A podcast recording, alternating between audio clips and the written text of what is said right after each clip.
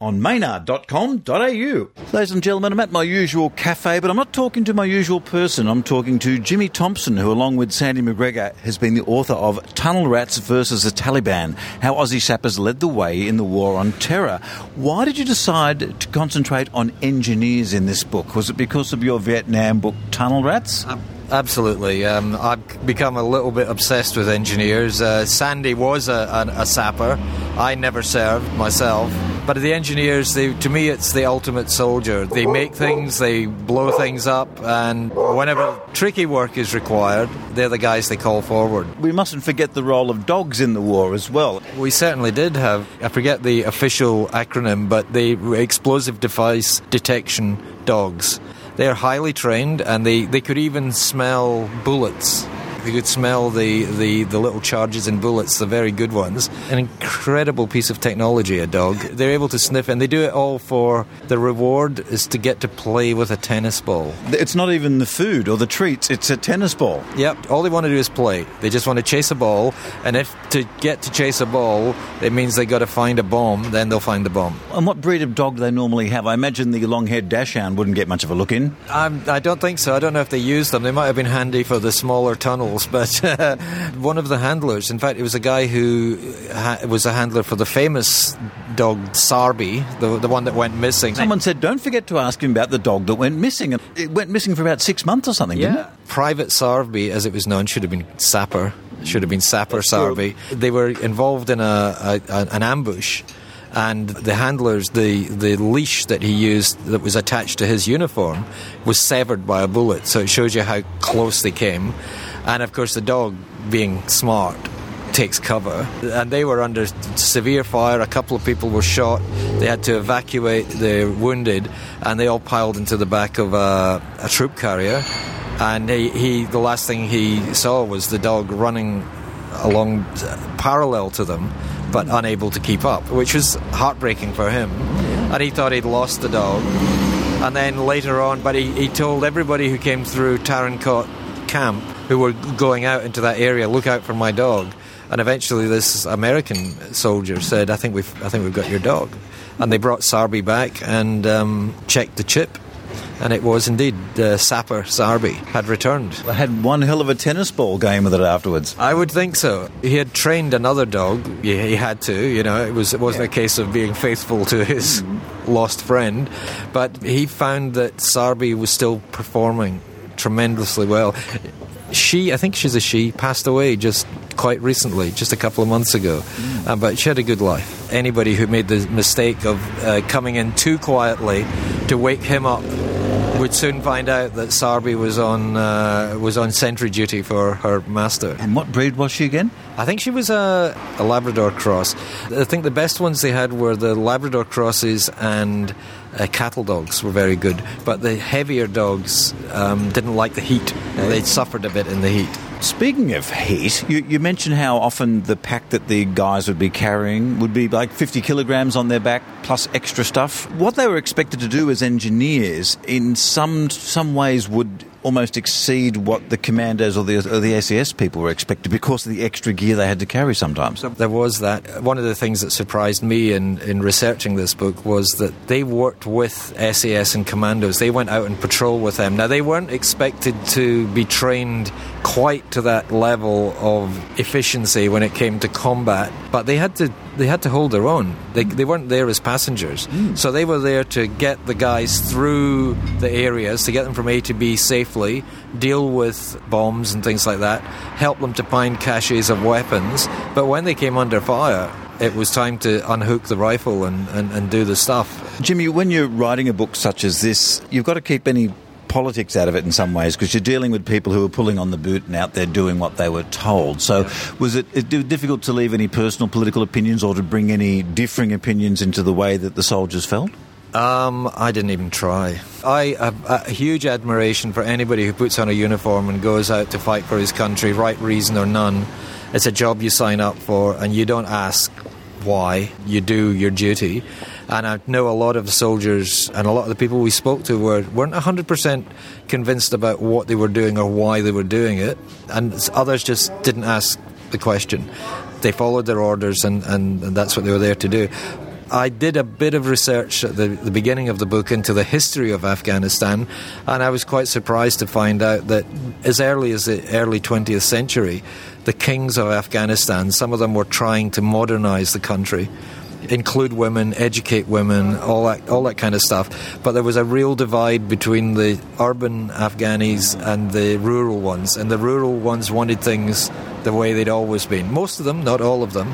And so there was always that conflict. They would modernize and then there'd be a revolution. Someone would be exiled or executed and they'd be back to square one.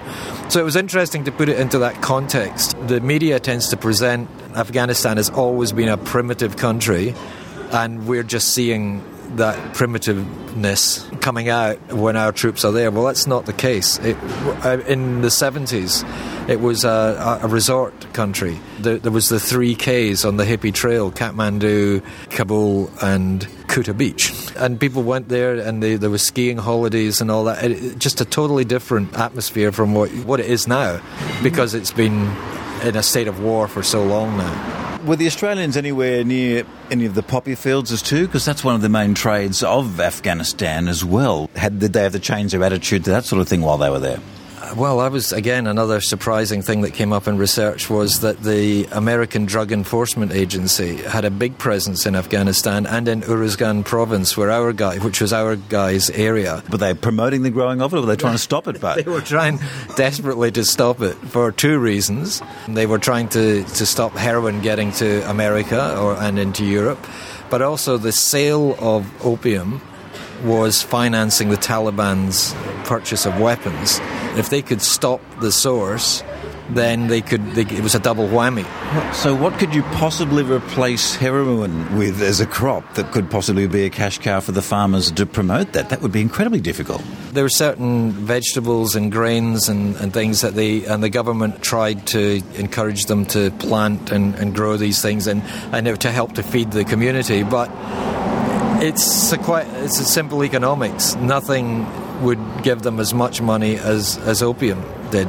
And when the Taliban take over an area, even though they they present as being an incredibly moral force for their religion, they turn a blind eye to the growth of, and use of poppies because uh, that is a cash cow for them. What you wouldn't have had in your uh, Vietnam book was women on the front line.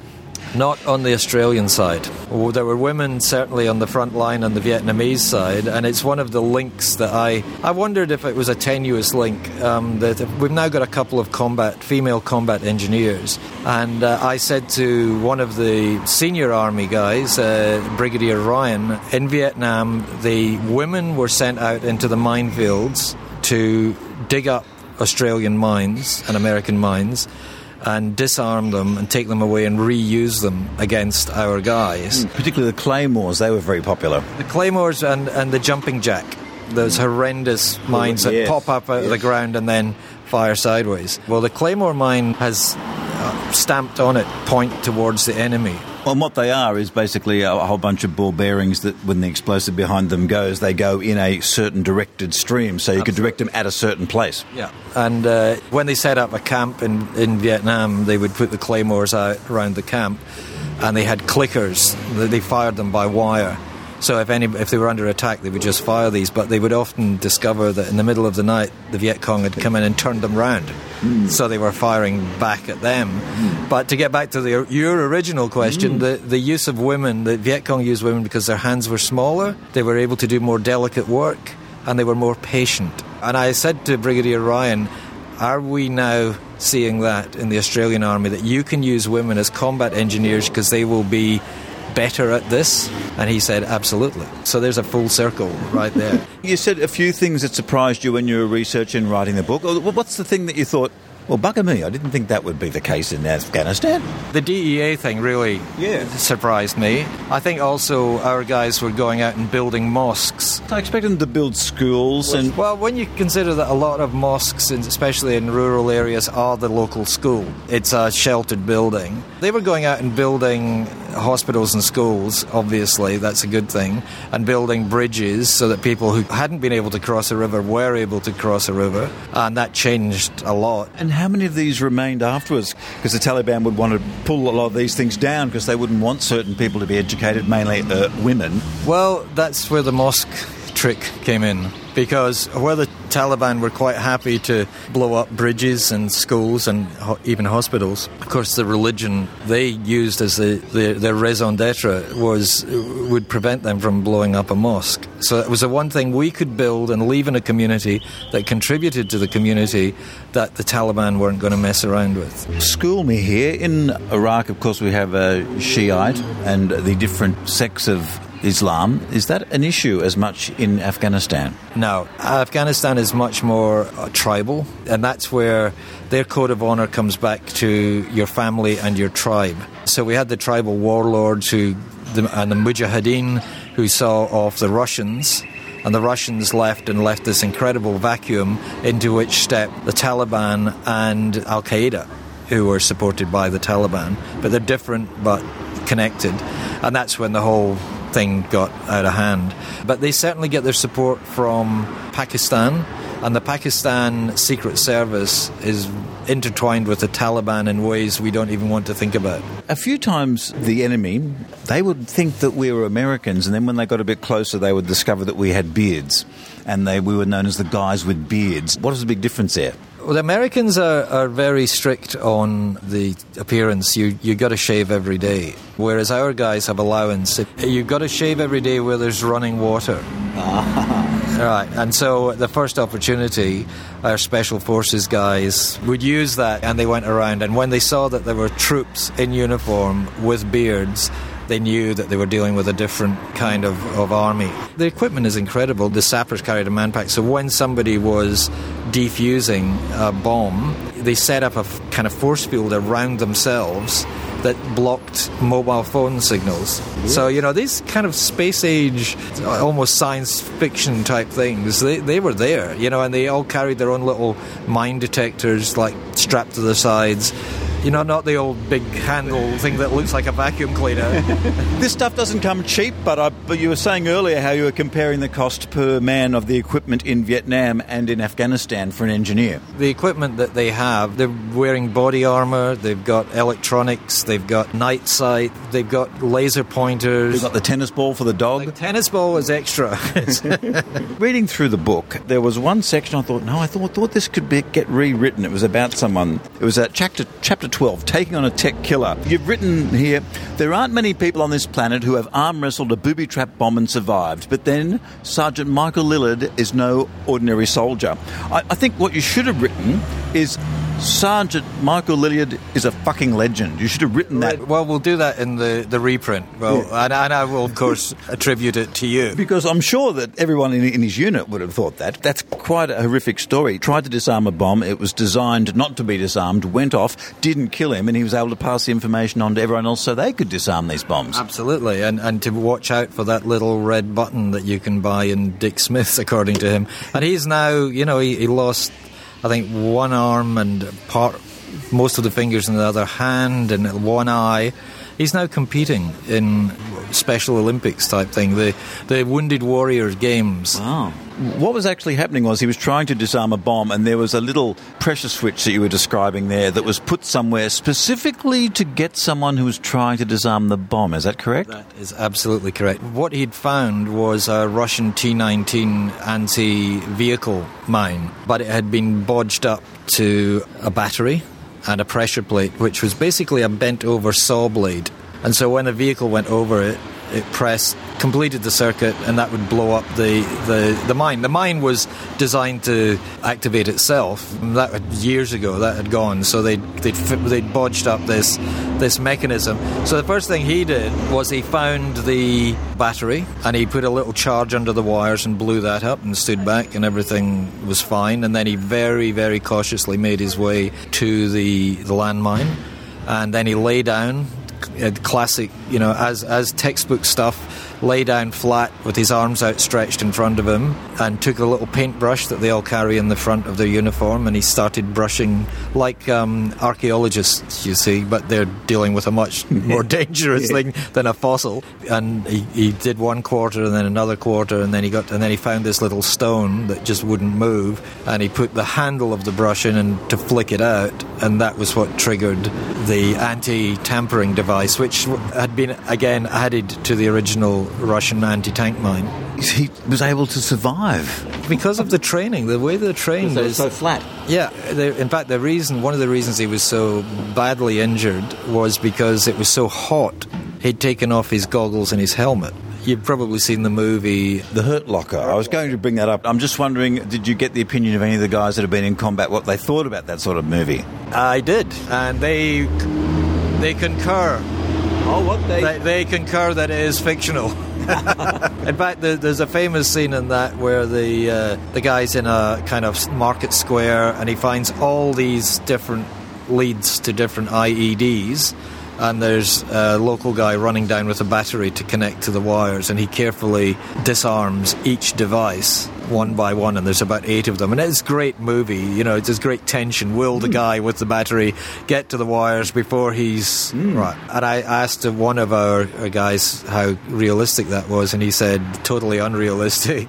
He said, look, he's pulled it up, it's like a spider's web of wires. He said, the chances of them having included a circuit that would come back if it was broken and then fire the device were so limited, you'd just get your wire snips out and just snip, snip, right. snip, snip, snip, which would take three seconds and would be not good movie making. Pretty dull to be like the snips out again. Yeah. be like gardening. Yes, exactly. Yeah, yeah. He's pruning the landmines. Mm-hmm. It's a great book. Where can we find this online? Tunnel Rats v Taliban au. That's all one word. Yeah, it is. There's links there to all the places you can buy the book. Uh, you can buy it as a Kindle. You can buy it. Is it an, an audio book? Audio book? It is an audio book. Yes, cool. that's one of the rare pleasures I get as a writer. I get to audition readers. What kind of reader would you choose for a, a book like this? Was someone with a gritty voice? What sort of person do you choose? You choose somebody who is sounds authoritative and Australian, but not too oka. One last question, which also leads back to the other book that you wrote there was two in Vietnam. One was Tunnel Rats, and the other was the Sappers' War. I enjoyed Tunnel Rats. My dad's reading that at the moment. In the Vietnam, the American experience was to overcome most situations with overwhelming firepower, and I imagine that's also what the Americans did in Afghanistan. I believe so. Yes. What was our trick up our sleeve? Because we didn't always have overwhelming firepower. Our guys were mainly involved in creating a presence letting them know that we were there. I mean, one of the, the commanders said his job was to go out and create a, re- a relationship with the community and build stuff for them and chase the Taliban away. But he said that his message to the local community was if you work with us, we'll help you. If you shoot at us, we will smash you so hard and the occasions when that was required, that's what they did. It was a, a show of strength, and they would go in, and it would be the whole kicking down doors and all that stuff. But, you know, on, on other occasions, they would go in and say, look, we have to search these compounds because we believe there may be hidden arms or explosives here. But if you could just take all the women into one room so that we're not offending your customs. So it's not all that gung ho stuff. One of my favourite stories is is the is the one where they um, they found this building where they, they believed there was a lot of arms coming and going from this farm, but they they checked it out and they couldn't really see anything. And then one of them used his mine detector on the wall and got this amazing reading. So they chipped down the wall and they found all these hidden rooms full of rockets and guns and grenades and ammunition. And then they found a little notebook wrapped in a piece of women's underwear. And the notebook had all the who got so much every week and yeah an amazing piece of information wrapped in a g-string. Much better than a usb stick. What should the takeaway message be for people like myself who are certainly not on board with what we did against the war against terror completely and uh, feelings towards the soldiers? Because uh, obviously with vietnam you've got the the distance of time. With this, we haven't got the distance of time. How should we feel about these people that went out there in our name and did this? Well, somebody asked a very relevant question Do you think we'll be going on holiday to Afghanistan the same way as we go to Vietnam? I think not There's a section that you pointed out at the back, was it worth it? Where most of the people I interviewed asked them that question. And there was one young guy, he just absolutely blew me away with his response. He said, For 10 years that we've been there or more, girls in Afghanistan have been being educated. You cannot uneducate those girls.